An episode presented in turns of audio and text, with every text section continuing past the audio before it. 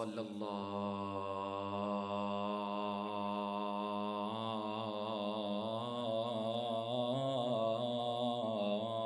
عليك يا رسول الله،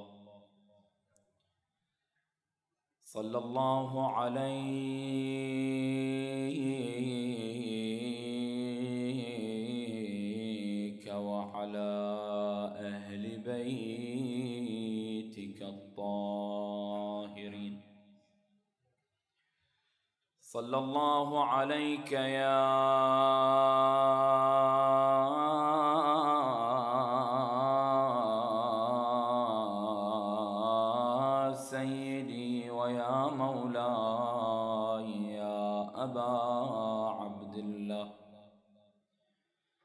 ما خاب من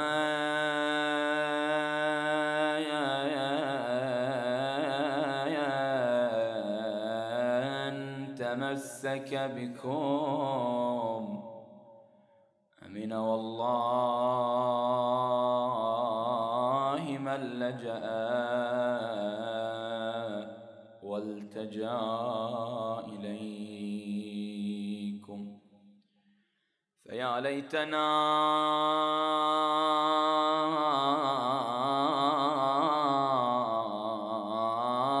ثم يا ليتنا كنا معكم فنفوز والله فوزا عظيما.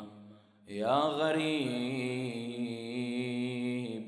يا مظلوم كربلاء،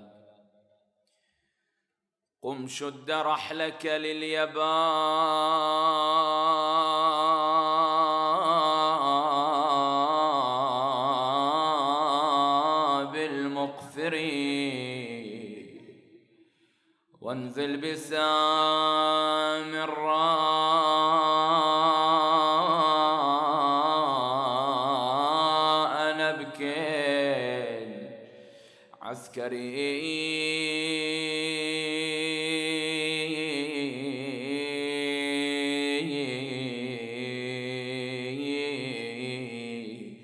نبكي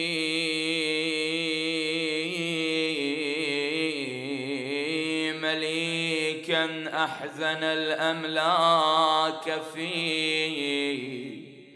ملكوتها ودها الصفا بتكدر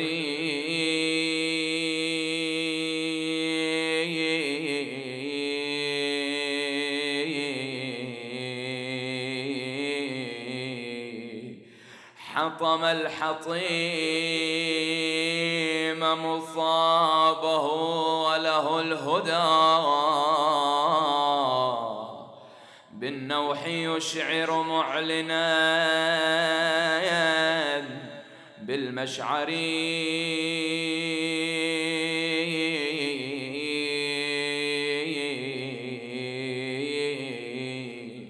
نبكي فتى أبكى البتولة فاطما وأذاب أحشاء الرسول وحيدري،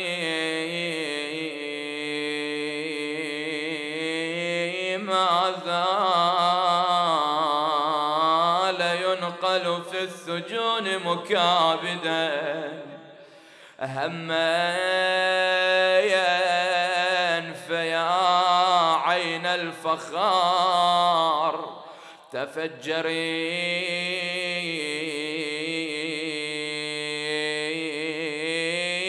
أرداه معتمد الضلال بسمه،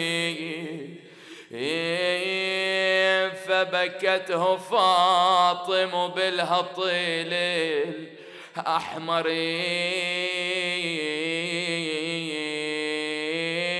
وتنوح للولد التي ما بارحت قتلى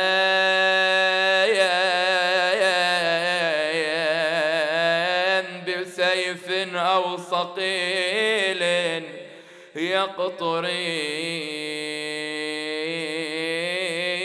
تنادي بالأمس قتل الحسين وأهله واليوم أفجع بالإمام العسكري. هناح يا زهراء على منه تنوحي، نوحك على المسموم لو نوحك على حنت نادت والدمع على الخد بادي.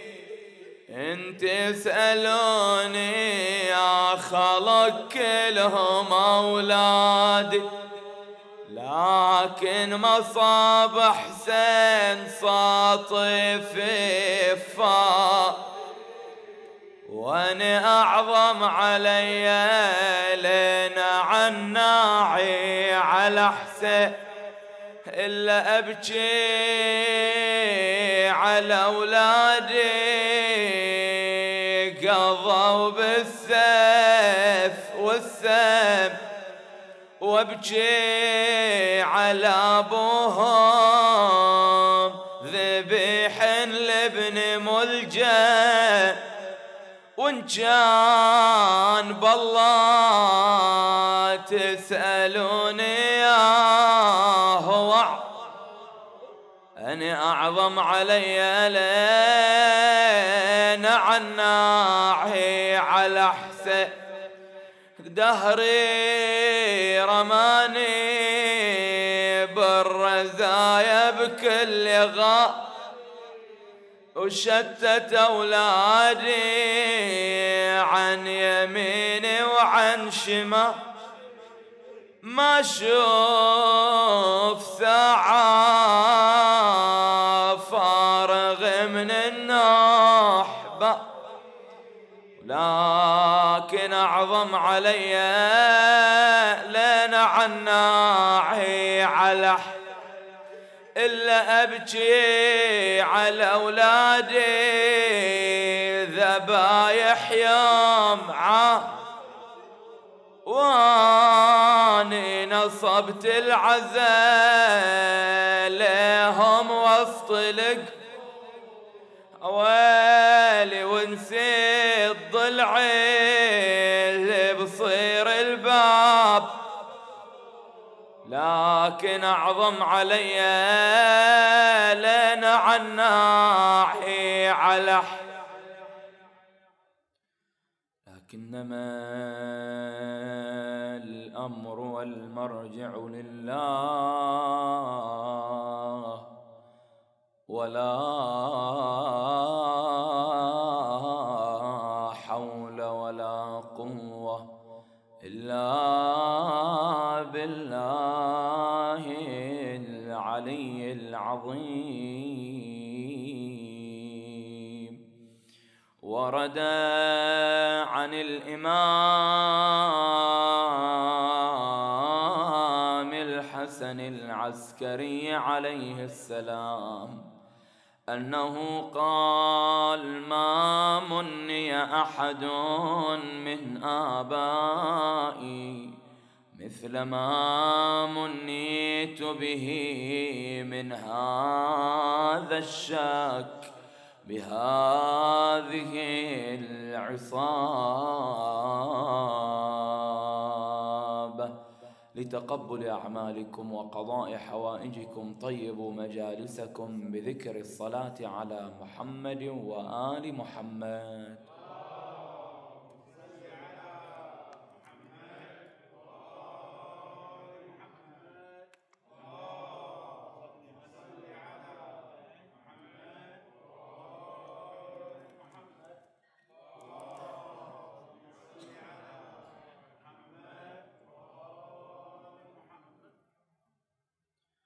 وارحمنا بمحمد وأهل بيته الطيبين الطاهرين. عندما نمر على سيرة الإمام الحسن العسكري عليه أفضل الصلاة والسلام، فإننا نجد عمره المبارك الشريف 29 أو 28 سنة، قضى منها 6 سنوات في الإمامة الفعلية، يعني كان يمارس الإمامة في هذه الفترة 6 سنوات. وتعتبر أو يعتبر عمر الإمام الحسن العسكري عليه السلام من أقصر أعمار أهل البيت عليهم السلام بعد الإمام محمد الجواد عليه أفضل الصلاة والسلام، فمدة قصيرة وعمر قصير، ولكن في هذه المدة القصيرة وهذا العمر القصير عاشر أكثر من خليفة عباسي، من ضمنهم المعتز العباسي الذي عاشره تقريبا 1 سنة ثم قتل. بعد ذلك المهتدي العباسي كذلك 1 سنة ثم قتل، وبعده المعتمد العباسي وعاشره 4 سنوات، وهو الذي دس إلى الإمام الحسن العسكري عليه السلام السم. فقد يقول قائل هذه مدة قصيرة، عمر الإمام 29 أو 28 سنة، فلماذا صارت أعمار الخلفاء العباسيين في عصر الإمام العسكري عليه السلام قصيرة؟ يعني عاشر أكثر من خليفة عباسي في مدة 29 سنة أو 28 سنة. ما هو السبب؟ ما هو السر لقصر أعمار الخلفاء العباسيين فيقتلون واحدا تلو الآخر؟ قالوا ذلك الأمر راجع إلى المتوكل العباسي. فما هو دخل المتوكل العباسي؟ قالوا المتوكل العباسي عنده قوة، وهي قوة الأتراك معه، ومنهم أحد القيادات الكبيرة في هذه القوة، قوة الأتراك، يسمى إيتاخ. هذا إيتاخ كان هو الذي قد ربى المتوكل العباسي لمدة طويلة. بعدما كبر المتوكل العباسي فحصلت بينه وبين هذا القائد عندهم عند الأتراك وهو إيتاخ، حصلت بينه مشاكل مع المتوكل العباسي، فقرر أن يقتله، وبالفعل قتل ذلك القائد وهو إيتاخ. فهنا الأتراك لم يسكتوا عن هذا الأمر، فجمعوا صفهم فقتلوا المتوكل العباسي شر قتله، فصارت السلطة وصار الحكم على يد الأتراك. من الذي يعجبهم ينصبونه، فإذا لم يعجبهم قتلوه. فأتى المعتز العباسي 1 سنة لم يعجبهم قتلوه، أتى بعده المهتدي العباسي 1 سنة لم يعجبهم قتلوه، وهكذا. لذلك عندما نأتي فنقول بأن عمر الخلفاء العباسيين في عصر الإمام الحسن العسكري صار قصيرا، ما هو السبب؟ السبب هو المتوكل العباسي. فالإمام الحسن العسكري عليه السلام كما قلنا عاصر هؤلاء الخلفاء العباسيين. أمه هي السيدة سوسن أو السيدة ثليل أو سليل، ولها فضل كبير ولها فضل عظيم كما تقول روايات أهل البيت عليهم السلام. فبعد شهادة الإمام الحسن العسكري عليه السلام رجعت إلى سامراء، فكانت مفزعا إلى الشيعة. الشيعة يرجعون إليها فيما بدا لهم من الحلال والحرام ومن المسائل، مع وجود الإمام المهدي ومع وجود وكلاء الإمام المهدي. بعد كان لأم الإمام الحسن العسكري دور، فعندما أتى الشيعة إلى حكيمة بنت الإمام الجواد عمة الإمام الحسن العسكري، وقالوا إليها في من نرجع إلى الحلال والحرام وما بدا لنا من الشبهات والإشكالات، فقالت إليهم ارجعوا للجدة سليل أو سليل. فقالوا إليها: وكيف نرجع للنساء؟ فقالت إليهم: مثلها مثل العقيلة زينب. فالعقيلة زينب عليها أفضل الصلاة والسلام بعدما قتل الإمام الحسين كان لها دور مع وجود الإمام زين العابدين، لكن بعد كان لها دور، لأن إمامة الإمام زين العابدين عليه السلام صارت محدودة من بعض الأمور من السلطة ومن مرضه، فصارت نيابة خاصة للعقيلة زينب من الإمام زين العابدين عليه السلام، فصار الناس يرجعون إليها في الحلال والحرام وما بدا له. فقالت إليهم: مثلها مثل العقيلة زينب. إذن لها دور عظيم مع وجود الإمام ومع وجود وكلاء الإمام أيضا. كان لهذه السيدة الطاهرة الجليلة شأن كبير وشأن عظيم. لكن عندما نأتي إلى إمامة الإمام الحسن العسكري عليه السلام، فإن من ضمن أكثر الشبهات والإشكالات في ذلك العصر الذي عاش فيه الإمام الحسن العسكري هو الشك: هل هذا فعلا هو الإمام من بعد الإمام علي الهادي أو لا؟ هذه أكثر شبهة وردت في زمن الإمام الحسن العسكري عليه السلام، هل هو الإمام أو لا؟ صار شك ليس فقط من خارج الشيعة، لا، وإنما من داخل الشيعة، من داخل البيت الشيعي صاروا يشكون بمن هو الإمام من بعد الإمام علي الهادي عليه أفضل الصلاة والسلام.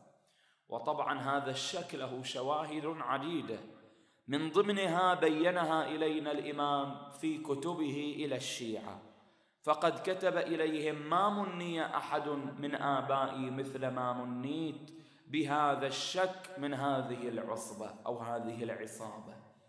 فقال إليهم بعد ذلك: إذا كانت الإمامة قد انقطعت فإن للشك موضع. يعني لو قلنا بأنه أنتم سمعتم مما ورد عن رسول الله صلى الله عليه وآله بأن الإمامة ستنقطع في الإمام علي الهادي ولا يأتي بعده إمام، فقال إليهم: لو كان الأمر كذلك فإن للشك موضع، لكن ما دامت الإمامة متصلة بأمر الله عز وجل فما هو سبب الشك؟ أنتم تعلمون بأنه يوجد إمام من بعد الإمام علي الهادي عليه السلام، فما هو سبب هذا الشك؟ هذا أولا.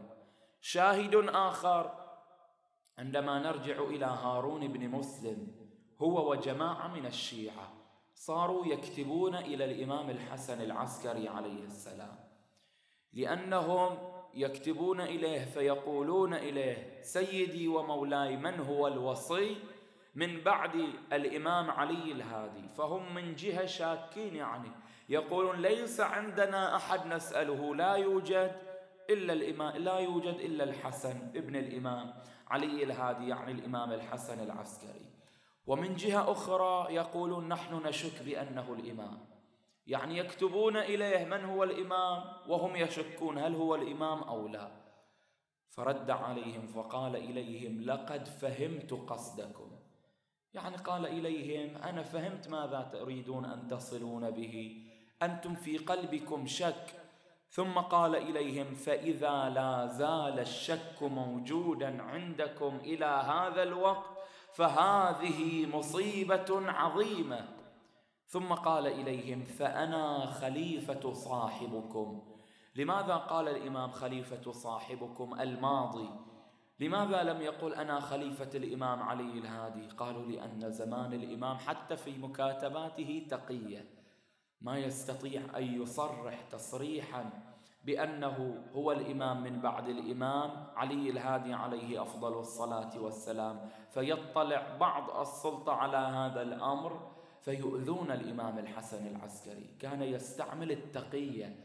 فقال إليهم: أنا خليفة صاحبكم الماضي، يعني الإمام علي الهادي عليه أفضل الصلاة والسلام، فإن رأيتم خطي هذا ولا زلتم في شك فقد ضللتم ضلالا كبيرا. هذا شاهد ثاني للشك في الشيعة. شاهد ثالث، وهذا من الشواهد التي أراد الشيعة أن يضمروا في قلوبهم شيء فيفعلها الإمام، يعني يريدون أن يعملوا اختبار للإمام الحسن العسكري. فمنهم ثلاثة من الشيعة اتفقوا أن يتوجهوا إلى سامراء، فعندما يدخلون إلى سامراء يفترقون كل واحد في طريق، وأول واحد يلتقي بالإمام يضمر في نفسه شيء، يقول في نفسه شيء في داخله، يحدث نفسه. فإذا فعل الإمام الحسن العسكري هذا الأمر فإنه هو الإمام وسيصدقون إمامته لأنهم في شك. فتقول الرواية دخلوا إلى المدينة، دخلوا إلى سامراء، افترقوا، وإذا بواحد منهم قد التقى بالإمام ورآه يمشي في الطريق، فحدث نفسه وقال يا رب إذا كان هذا الإمام من بعد الإمام علي الهادي فالقلنسوة التي على رأسه، هذا الشيء الذي يوضع على الرأس، فقلنسوته الذي على رأسه أريده أن ينزعها وأن يغير اتجاهها. فتقول الرواية فإذا بالإمام نزعها وغير اتجاهها. المفروض الآن هذا يصدق خلاص، بعد يقول هذا الإمام، لا، بعد في قلبه شك، قال يمكن صدفة غير الاتجاه، فقال يا رب إذا كان فعلا هذا الإمام فلينزع هذه القلنسوة من على رأسه ثم يرجعها على رأسه مرة أخرى. وإذا بالإمام ينزع تلك القلنسوة ويضعها مرة أخرى على رأسه، فقال الحمد لله رب العالمين، زال الشك، هذا الإمام من بعد الإمام علي الهادي. فرجع مسرعا إلى أصحابه بأني قد اختبرت الإمام وفعلا هذا هو الإمام من بعد الإمام علي الهادي. وإذا بصاحبيه أطرقوا برأسيهما، قالوا نحن أيضا نريد أن نرى، لست أنت فقط، نحن إلى الآن في قلبنا شك.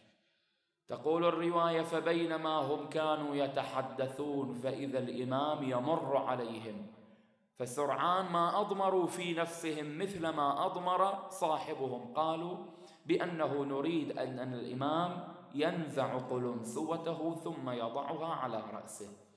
وإذا بالإمام نزعها من على رأسه وتبسم في وجوههم وقال إليهم إلى متى هذا الشاك؟ فقالوا نشهد أن لا إله إلا الله وأنك خليفة الله وحجته على عباده. فبالتالي آمنوا وزال الشك من قلوبهم بعدما أثبت إليهم الإمام الحسن العسكري عليه السلام من خلال الغيب. فإذا شواهد عديدة تبين إلينا أن زمن الإمام الحسن العسكري عليه السلام صار شك، كل إنسان يشك هل هذا الإمام فعلا أو لا. فقد يقول قائل الآن ما هو سبب هذا الشك؟ لماذا مثلا لم يشكوا الشيعة في إمامة الإمام زين العابدين، الإمام موسى الكاظم، الإمام جعفر الصادق؟ لماذا بالذات هذه الفترة الزمانية إمامة الإمام الحسن العسكري وبعده الإمام المهدي عليه السلام؟ لماذا في هذه الفترة فقط؟ قالوا لأن الإمام علي الهادي عليه أفضل الصلاة والسلام لم يستطع أن يصرح تصريحا واضحا وبرهان قاطع بإمامة الإمام الحسن العسكري من بعده. لماذا؟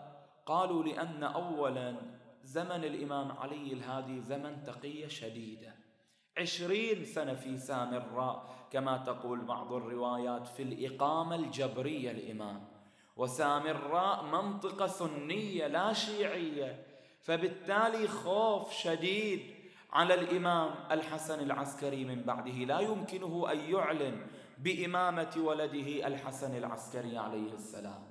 فلم يعلن ذلك الأمر إلا لخواص الخواص من الشيعة، أما باقي الشيعة لم يقل إليهم، لم تحصل إليه فرصة بأن الشيعة يجتمعون في مكان، شيعة كثيرون، فيخبرهم فيقول إليهم هذا ولدي هو الإمام من بعدي، هذا الإمام الحسن العسكري هو الذي يكون من بعد الإمام. فتقول الروايات الإمام لم تحصل إليه الفرصة، لذلك كثير من الشيعة لم يعلموا بأن للإمام الحسن للإمام علي الهادي أصلا ولد وهو الإمام الحسن العسكري. تقول الرواية بأنه عندما قتل السيد محمد أخي الإمام الحسن العسكري عليه السلام، أخوه الأكبر، عندما قتل توجه الإمام الحسن العسكري لوالده علي الهادي وقد شق جيبه وصار يبكي بكاء شديدا، فقالت الشيعة من هذا الذي يبكي ومن هذا الذي شق جيبه بالبكاء والتقى بالإمام علي الهادي؟ من الذي يبكي على السيد محمد؟ فهنالك شيعة كثيرون لا يعلمون بأن أصلا للإمام علي الهادي ولد وهو الإمام الحسن العسكري، لأن الإمام علي الهادي كما قلنا لم تحصل إليه الفرصة لأن يخبرهم، لم يحصل له تجمع من الشيعة فيخبرهم، وكان زمنه زمن تقي شديد، وكان موقعه الجغرافي بعيد عن شيعته، كان في منطقة سنية. فكل هذه أسباب أدت لأن كثير من الشيعة لا يعرفون الإمام الحسن العسكري، فوقع الشك في قلوبهم. الآن نأتي إلى كيفية معالجة الإمام الحسن العسكري لهذه المسألة. كيف عالج هذا الأمر؟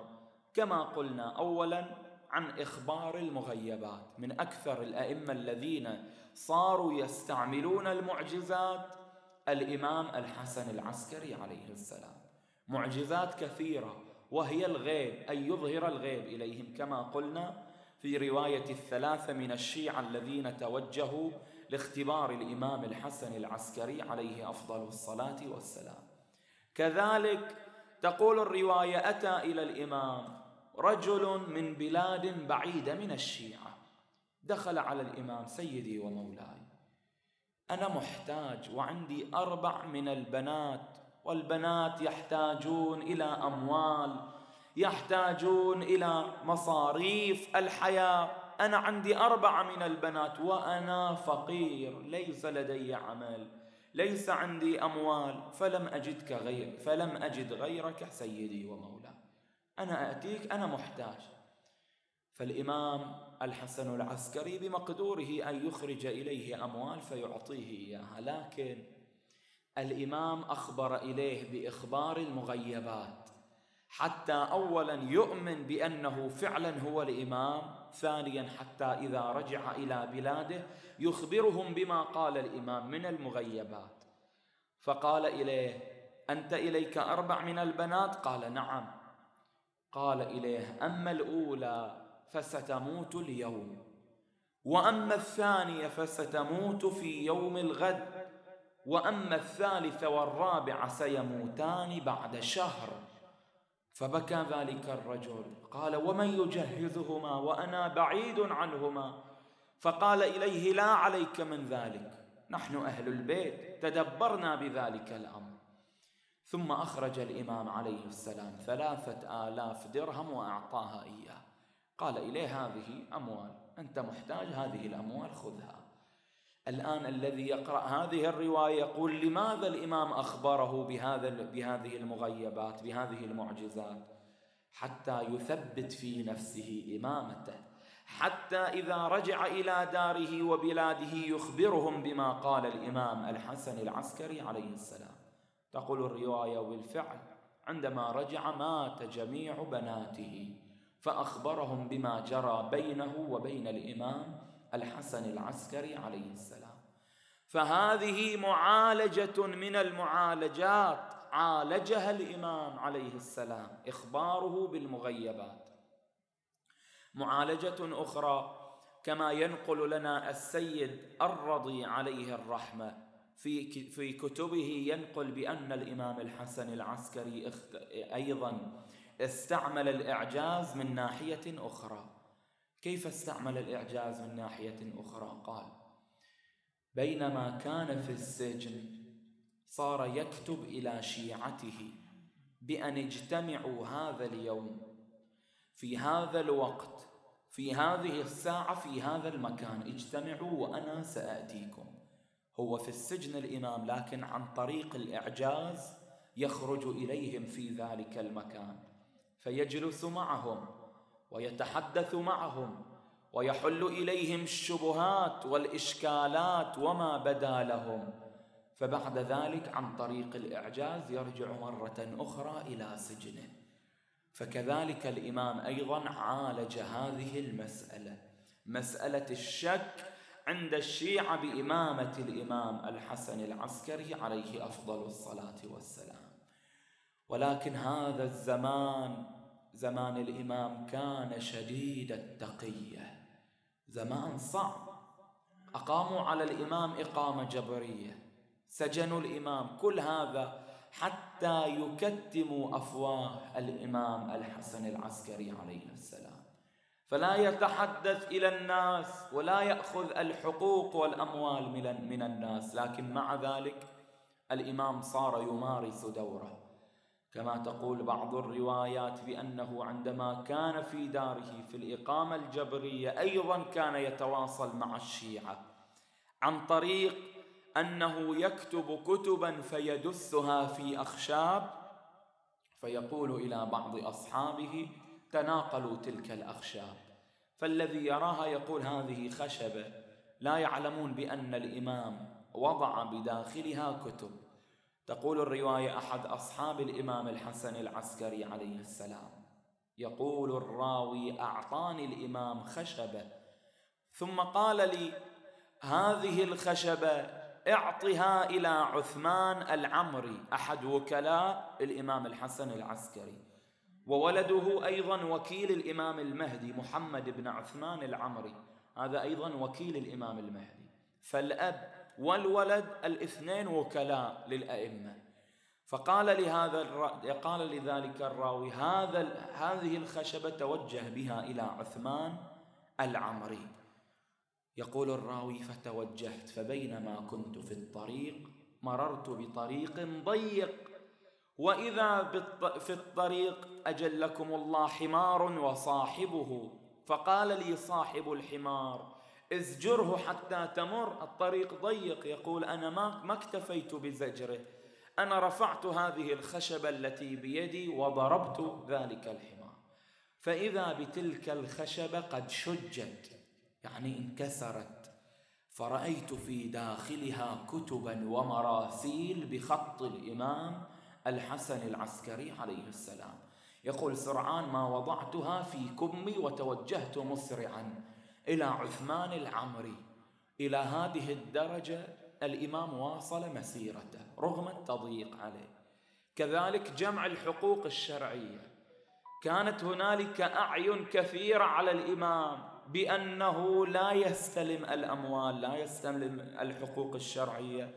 طبعا الإمام وضع وكلاء إليهم، لكن مع ذلك بعد الإمام وجعل حيل بأنه بمقدوره أن يأخذ تلك الأموال والحقوق الشرعية، من ضمنها أنه كان هنالك بائع يبيع السمن أو السمن، فعندما يأتي إلى بيع السمن يبيع كمظهر بائع، ولكنه يحمل كيس فيه أموال وحقوق شرعية، فيدخل إلى البيوت يأخذ من عندهم الأموال والحقوق الشرعية كأنه بائع، فيأخذ تلك الأموال، فيدخل على الإمام أيضا وكأنه بائع فيعطيه تلك الأموال والحقوق. فهذا طريق أيضا جعله الإمام عليه أفضل الصلاة والسلام لتدبر أمور الشيعة آنذاك. بعد كما قلنا وضع نظام الوكلاء، وكيل يعني عالم فقيه من العلماء، الناس بدل ما يرجعون إلى الإمام يرجعون إلى أولئك الوكلاء. وهذا الأمر لم يسنه الإمام الحسن العسكري فقط لا، وإنما والده الإمام علي الهادي عليه السلام أيضا فعل هذا الأمر. تقول الرواية أتى رجل من أهل الري إلى الإمام الهادي ثم قال إليه سيدي ومولاي عندي هذه المسألة وهذه وهذه، فإن رأيت أن تجيبني. أجابه الإمام، هم بالانصراف، قال إليه قف، ما تريد سيدي ومولاي؟ قال إليه إذا رجعت في مرة أخرى فارجع إلى السيد عبد العظيم، فإنه كأنما يريد أن يقول إليه فإنه هذا صناعة أهل البيت، هذا خريج من جامعة أهل البيت عليهم أفضل الصلاة والسلام، فإذا قال لكم في الحلال والحرام فإن قوله كما قلنا إليه وكما علمناه. الإمام موجود، لماذا يقول إلى ذلك الرجل ارجع إلى العالم؟ الإمام موجود حتى يبين إليهم، يمهد إليهم، سيأتي زمان لا يوجد فيه أهل البيت عليهم السلام، وإنما سيكونون مغيبين عن الأنظار، سيكونون بعيدين عن الشيعة، فارجعوا إلى العلماء. كل هذا تمهيد إلى زمان غيبة الإمام القائم من آل محمد.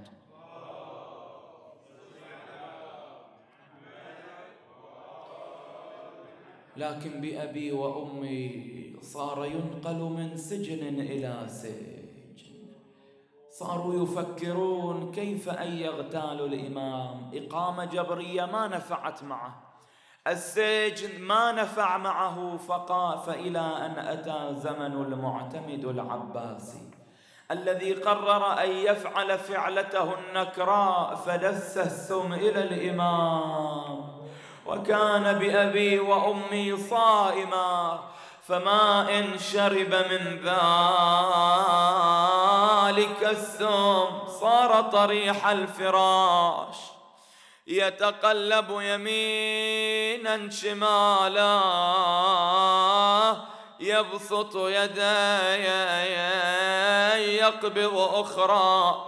هذا وبجانبه ولده الإمام المهدي وهو ينادي وإماما، وهو ينادي ومصيبتاه، فصار الإمام يوصي بوصاياه ويعهد عهده.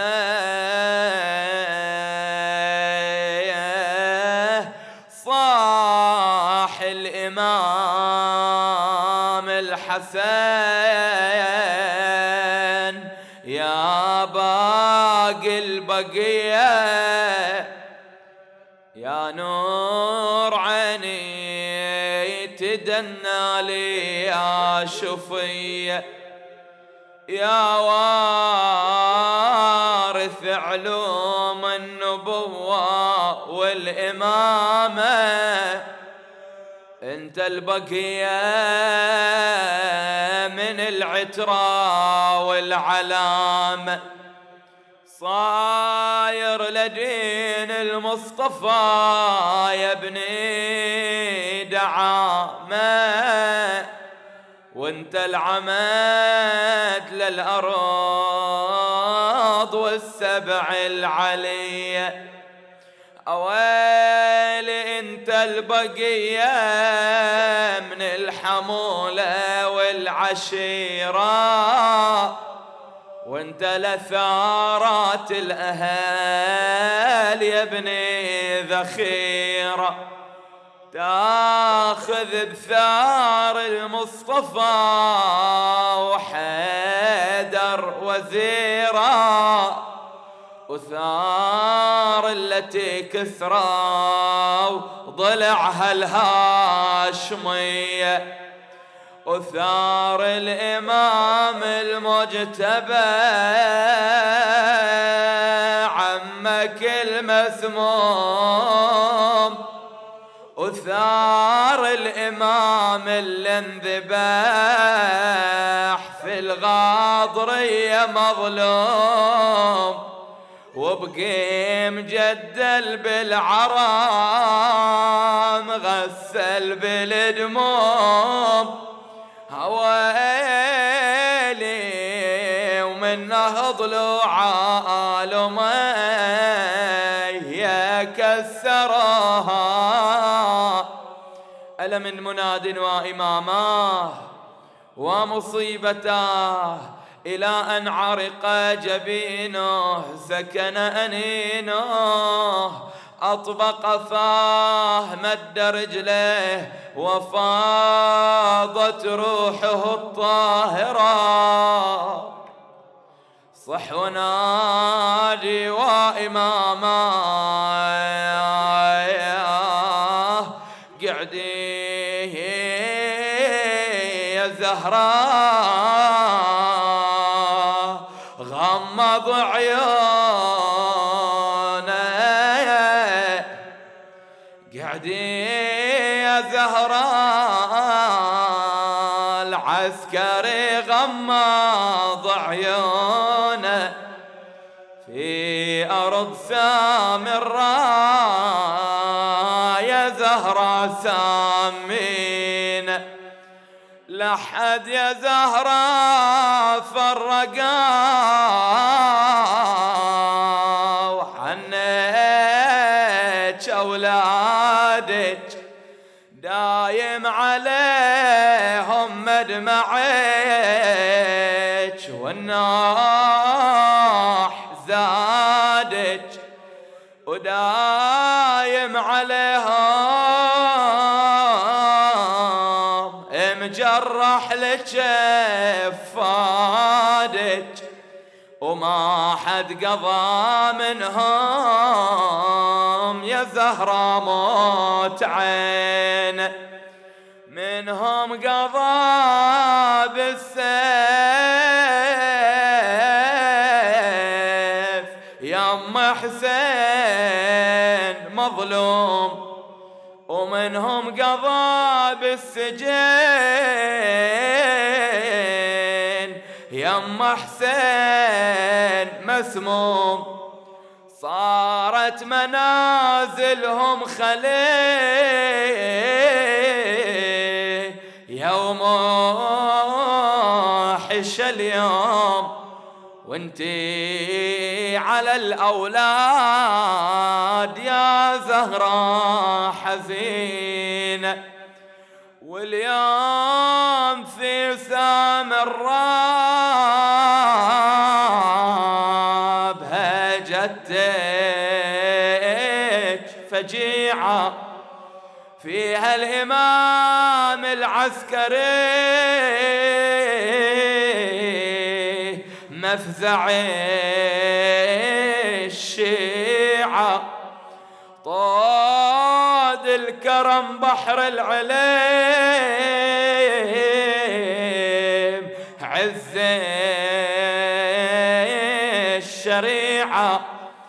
قلبا يا زهرة بالسموم مقطعين، عمر يا زهرة 29 ما زاد، مدة حياته مهتنى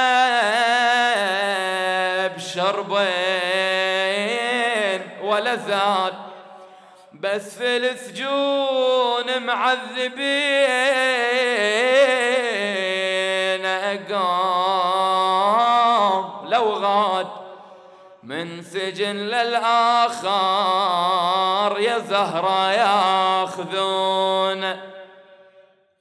لكنما الأمر والمرجع لله، ولا حول ولا قوة إلا بالله العلي العظيم. يا الله اللهم إنا نسألك وندعوك بأحب الخلق إليك محمد وأهل بيته الطاهرين، غير سوء حالنا بحسن حالك، شاف مرضانا، رد غرباءنا، وإلى أرواح المؤمنين والمؤمنات ومن مات على الإيمان نهدي للجميع ثواب المباركة. الفاتحة قبلها الصلوات.